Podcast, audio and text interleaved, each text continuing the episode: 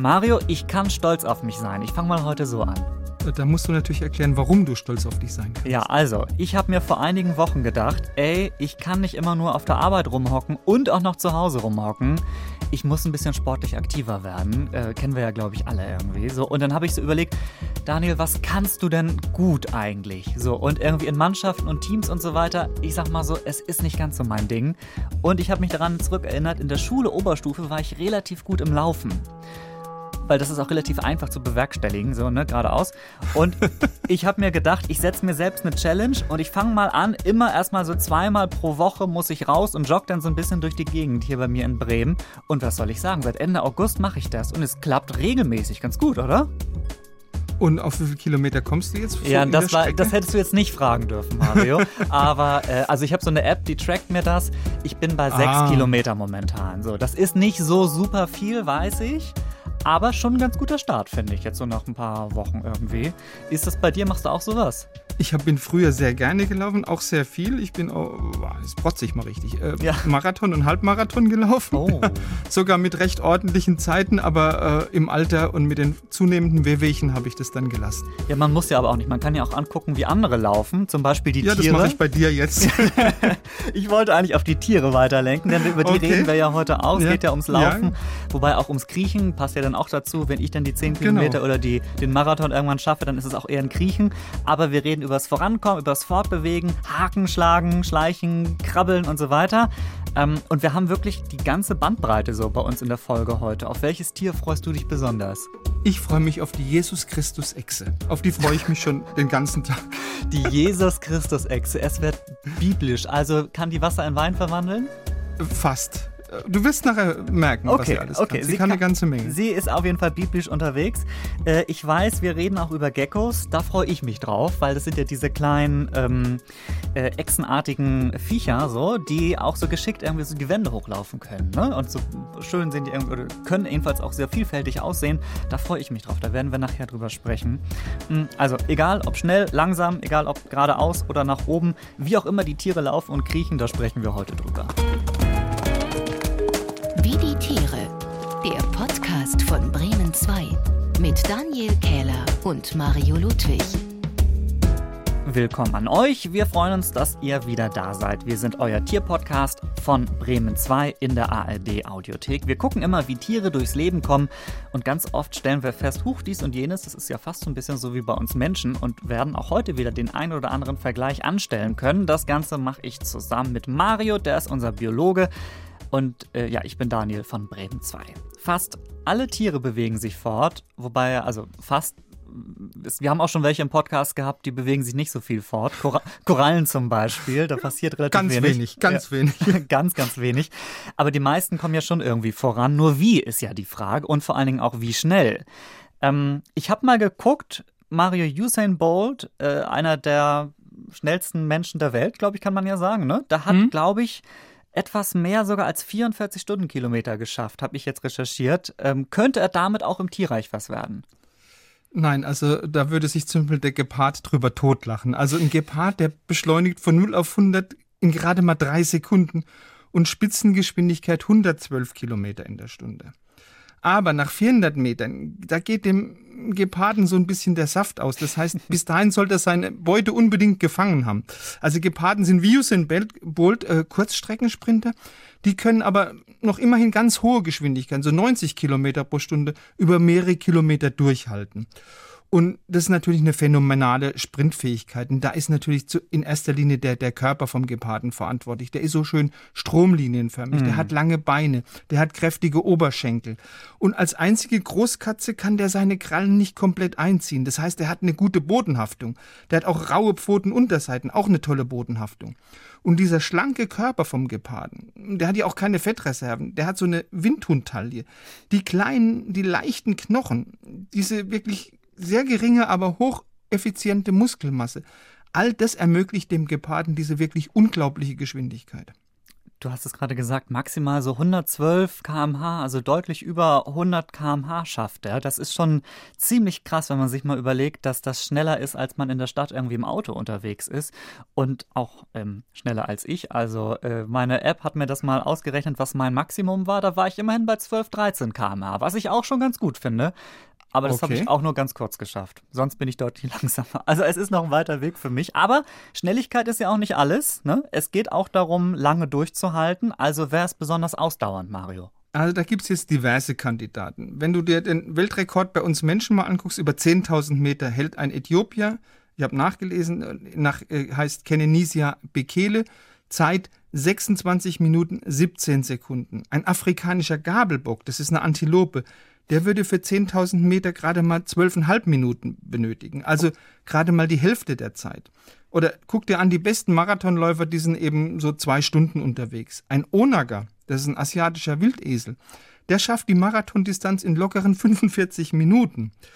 Und wenn es jetzt so eine Goldmedaille im Superlangstreckenlauf geben würde, dann würden die die Karibus kriegen. Karibus, das ist, wer die nicht kennt, das ist jetzt so die nordamerikanische Variante von unseren Rentieren die wandern jedes Jahr 1350 Kilometer weit. Das heißt, es ist weiter als die Strecke von München nach Neapel. Das sind so die Besten der Besten. Warum wandern die äh, so weit? Äh, diese um, um, neue Nahrungsgründe ah, zu finden. Okay, die sind dann unterwegs. Also ziemlich krass, auch was du gesagt hast, irgendwie so Marathonstrecke, also sind ja so knapp über 40 Kilometer, glaube ich, ist ein Marathon irgendwie so. 42,2. Genau Ganz genau, ja. Du, du weißt es, du hast es schon gemacht. Ich genau. weiß das. Ja. Und das schafft der in noch nicht mal einer Stunde. Das ist schon ziemlich krass, finde ich. Jetzt haben wir also schon Tiere gehabt, die besonders schnell oder ausdauernd unterwegs sind. Da können wir, hast du ja gerade gemacht, den Vergleich zu uns Menschen auch anstellen. Aber bei manchen Tieren, da geht das nicht. Die laufen so, wie wir das ganz bestimmt nicht können, nämlich nicht geradeaus, sondern nach oben, also die Wände hoch. Und zwar Geckos. Ich erinnere mich an die, äh, also wenn man irgendwie mal Urlaub macht, so in der Mittelmeerregion, da sind die ja, glaube ich, auch unterwegs. Warum können die die Wände hochlaufen? Ja, die können ja noch mehr, die können selbst an glatten Glasscheiben haften bleiben. Also wenn du dir so ein Gecko anguckst, die Gesetze von der Schwerkraft, die scheinen für den nicht zu gelten. Der hat also wirklich ungewöhnliche Haftfähigkeiten. Und diese Haftfähigkeiten, die verdanken die Geckos der speziellen Konstruktion ihrer Füße. Weil so an der Fußunterseite, da haben die Geckos so ganz dicht gedrängt Millionen von ganz feinen Härchen. Das sind die sogenannten CT. Und diese Sete wiederum, also diese Härchen, die sind wiederum an ihren Spitzen in so tausend winzige kleine Wülste aufgespalten. Da sagen die Wissenschaftler Spatulae dazu. Und diese gerade mal 200 Millionstel Millimeter dicken Strukturen, die binden sich über sogenannte elektrodynamische Wechselwirkungen an die Moleküle vom Untergrund, auf dem die Geckos sitzen. Auch da gibt es einen Begriff dafür, das sind die sogenannten Van der Waalschen Kräfte. Die sind jetzt relativ schwach und die wirken auch nur über eine ganz, ganz kurze Entfernung. Aber die Summe von diesen Van der Waalschen Kräften, die, und dieser vielen Milliarden Spatulae von allen vier Geckofüßen, die reichen eben aus, um zumindest theoretisch rund 140 Kilogramm zu halten. Also viel mehr als nötig ist, um eben die Geckos an der Decke kleben zu lassen, ja.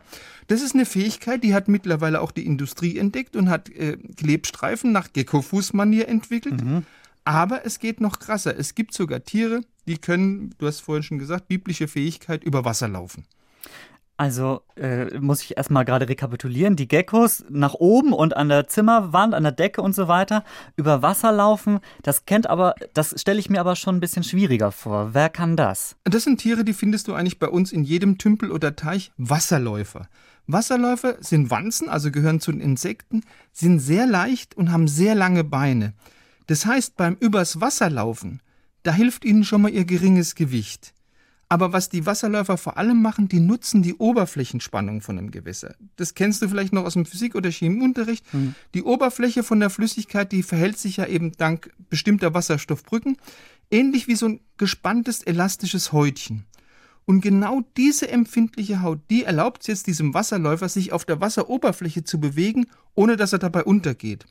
Weil an seinen Füßen, das sind so tausende kleine Härchen und die sind so fein, dass sie diesen Wasserfilm eben nicht beschädigen. Und solange die Wasseroberfläche eben nicht verletzt wird, da trägt die eben auch den Wasserläufer. Ja, also schon interessant, wie die da so rumhüpfen können und irgendwie auch vorankommen über so einen, so einen Teich.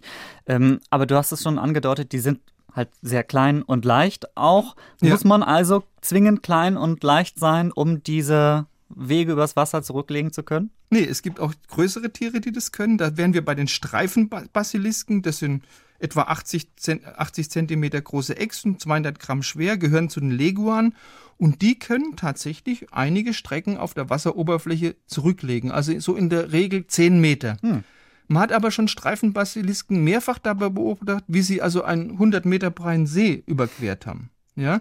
Und diese biblische Fähigkeit, die hat den Echsen, die übrigens in Mittelamerika zu Hause sind, dann eben auch den Namen, ich habe es vorhin gesagt, Jesus Christus Echse eingebracht, weil der konnte ja auch über Wasser gehen. Da sind wir jetzt bei der Jesus Christus Echse. Äh, 80 Zentimeter groß, das ist ja doch schon ein bisschen größer. Ist das auch irgendwie mit der Oberflächenspannung, hat das damit zu tun, dass die da übers Wasser gehen können? Nee, dazu ist er also viel zu schwer, die Jesus Christus Echse. Äh, Aber Wissenschaftler von der Uni Boston, die haben dieses Geheimnis der Jesus Christus Echsen entschlüsselt.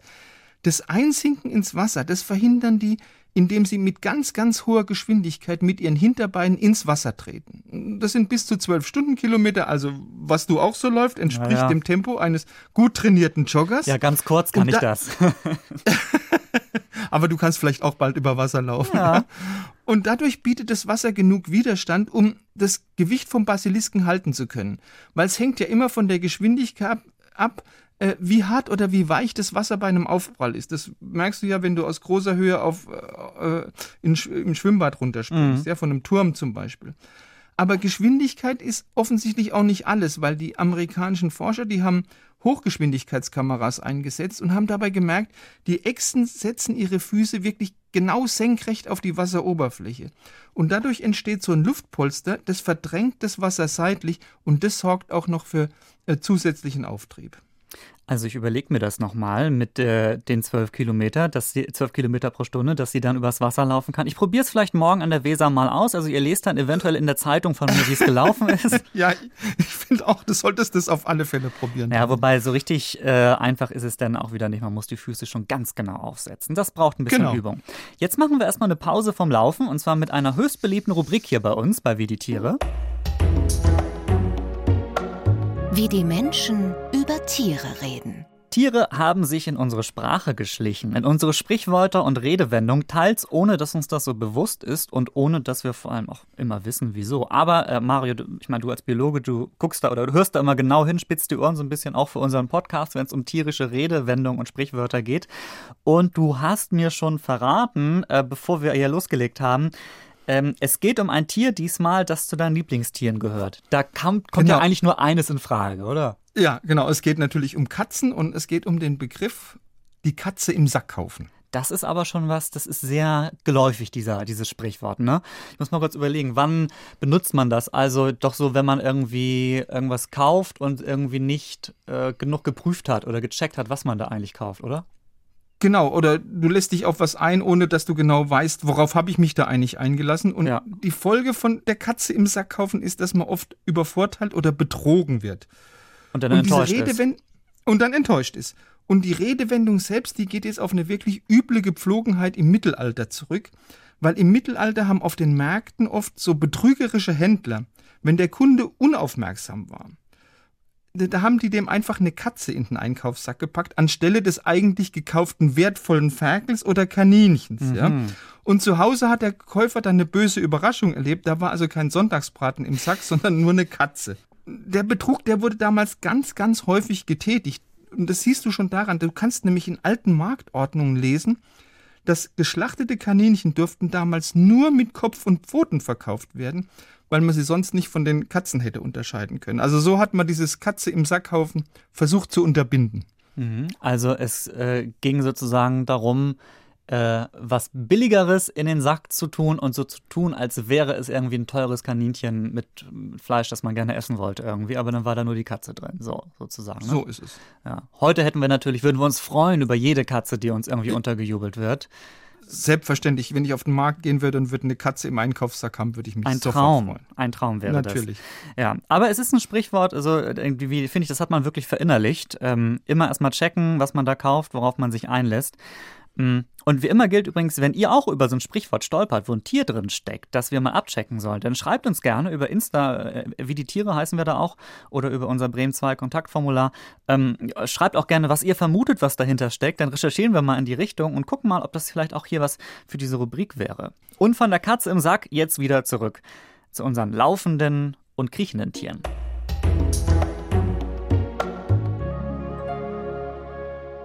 Zum Jagen, zum Flüchten, ähm, egal wer schnell oder gut laufen oder sich sonst irgendwie fix fortbewegen kann, der kann sich auch gut in Sicherheit bringen, hat auch in schwierigen Situationen die Chance zu überleben. Und gerade in kniffligen Situationen fangen sogar manche Tiere an zu laufen, von denen wir das gar nicht erwarten würden, dass sie das tun. Jedenfalls habe ich das gedacht, Mario. Äh, also ich habe eigentlich, eigentlich habe ich gedacht, irgendwas stimmt doch nicht, was der Ludwig wieder mir da zusammengeschrieben hat irgendwie, weil du hast mir eine Mail geschrieben und da stand drin, du, wir müssen auch über Fische reden, die laufen können. Und das passt eigentlich gar nicht zusammen, oder? Doch, das passt sehr gut zusammen. Es gibt verschiedene Fischarten, die laufen können und die wahrscheinlich bekannteste Art ist der sogenannte Kletterfisch. Hm.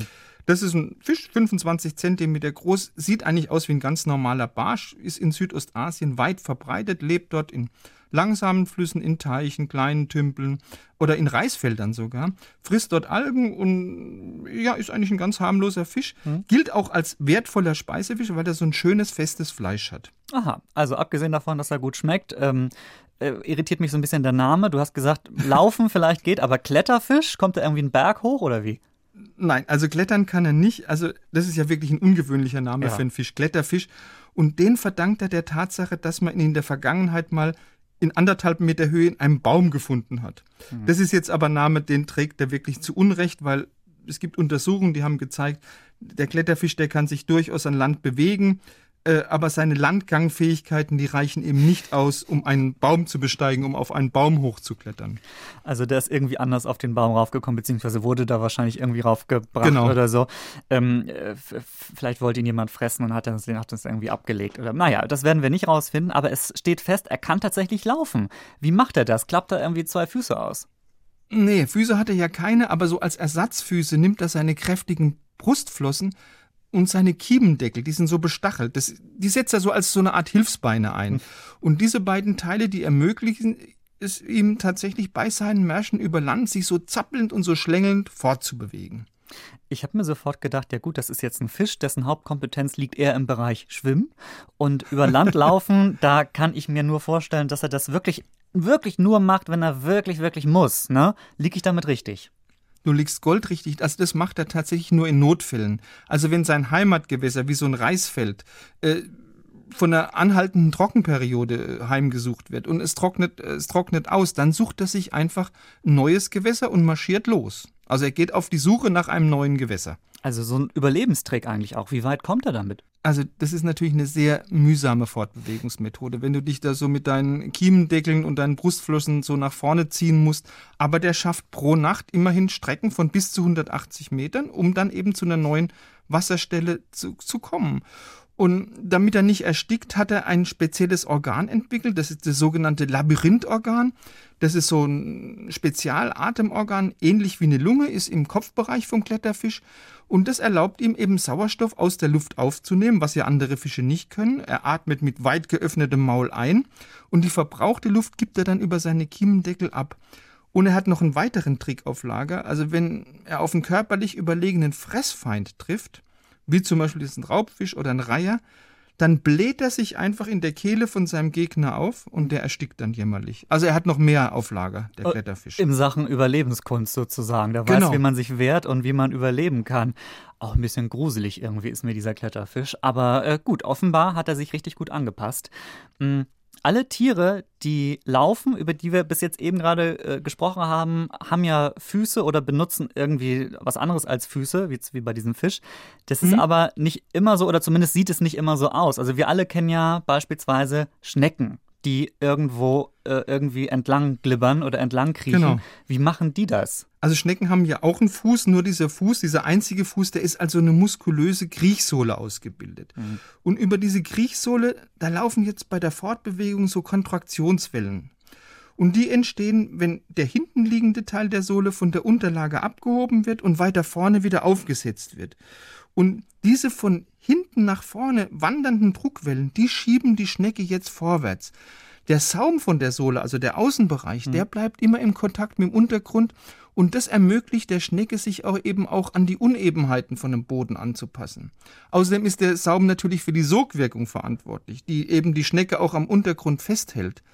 Und dann produziert zum Beispiel eine Weinbergschnecke, die kennen wir ja alle, zur Fortbewegung auch so einen Film, auf dem sie gleiten kann, so einen Schleimfilm. Ne? Und der wird von der großen Schleimdrüse, die auf der Unterseite vom Fuß sitzt, produziert. Und diese Schleimdrüse sondert eben dieses Sekret ab, das die Schnecke dann eben auch als Schleimspur hinter sich zurücklässt. Und dieser Schleim, der verringert dann die Reibung am Untergrund und der unterstützt die Schnecke natürlich auch dabei, sich am, an die Oberfläche anzupassen, auf der sie eben kriecht. Und du wirst lachen, eine Weinbergschnecke ist durchaus in der Lage, mit ihrem Fuß, mit ihrem sehr empfindlichen Fuß, über die Schneide von einer Rasierklinge zu kriechen, ohne sich dabei zu verletzen. Oh, die arme Schnecke. Ich hoffe, das geht wirklich immer gut. Wie macht ihr das? Also das wurde wahrscheinlich in tausenden von Biologieunterrichten äh, schon mal überprüft. Oh. Die Schnecke hat einen ganz äh, simplen Trick auf Lager. Die stützt sich beim Überqueren von dieser Klinge. Da stützt sie den allergrößten Teil von ihrem Gewicht an den Seitenwänden von der Klinge ab. Das heißt, nur ein ganz winziger Teil vom Fuß, der lastet tatsächlich auf dieser scharfen Kante von der Klinge. Und diese geringe Kraft, die die Schnecke jetzt auf die Klinge ausübt, die genügt eben nicht, um die Rasierklinge in den Fuß reinschneiden zu lassen. Und dann hat die ja auch noch den Schleim. Und dieser Schleim, der wirkt möglicherweise wie so eine mechanische Schutzschicht. Also vielleicht könnte man das mit einem Straßenbelag vergleichen. Und das erschwert natürlich noch zusätzlich ein Eindringen von dieser Klinge in den Fuß. Aber Füße, die dienen nicht immer nur zum Laufen. Du wirst lachen. Bei den Schnecken vielleicht schon, aber du spielst wahrscheinlich auf äh, das nächste Tier an. Genau, auf die Insekten. Also viele Insekten können sogar mit den Füßen schmecken. Das können wir Menschen ja nicht. Also wir haben dazu eine Zunge, viele andere Tiere auch. Und bei Fliegen und bei Schmetterlingen machen das die Füße. Also wenn jetzt zum Beispiel eine Fliege auf einem Marmeladenbrot sitzt, dann schmeckt die auch gleichzeitig, was habe ich da eigentlich unter den Füßen? Und das machen spezielle Sinnesorgane, die Wissenschaftler sagen Chemosensillen dazu, möglich, die sitzen an den Füßen der Insekten. Und die sind ähnlich wie die Borsten von so einer Zahnbürste angeordnet. Und mit diesen Sensillen, da nehmen die die Geschmacksstoffe auf. Und da können die also blitzschnell feststellen, hey, sitze ich auf was Süßem, sitze ich auf was Saurem, sitze ich vielleicht sogar auf was Giftigem. Und das ist auch der Grund, warum Fliegen so oft ihre Füße und beziehungsweise ihre Beine gegeneinander reiben. Weil diese Sinneszellen müssen immer schön sauber bleiben, weil sonst funktionieren die nämlich nicht. Aber wir lernen daraus, es gibt sogar Tiere, die sozusagen im Laufen schmecken können, sozusagen. Kann man doch sagen, oder? Im Sitzen schmecken können. Im, im Sitzen. meist. Genau, die laufen Und irgendwo. ein bisschen im Laufen. Genau, und die laufen im wohin und dann können sie schmecken, was sie vielleicht äh, essen können oder was sie eben auch, du hast es gerade gesagt, was giftig sein könnte. Ja, genau. Noch mehr zu entdecken gibt's jetzt im wichtigsten Programmpunkt in diesem Podcast, finde ich, der unsere Folge jetzt richtig feierlich abschließen wird. Welches Tier klingt hier? Und dafür ist heute Lina bei uns aus dem Bremen 2 Team. Lina, hi. Hallo, ihr beiden. Ja, Hallo jetzt Lina. haben wir Tiere gehabt, die im Laufen oder im mit den Füßen schmecken können. Äh, jetzt ho kommt hoffentlich ein Tier, das irgendwie mit den Füßen Geräusche machen kann.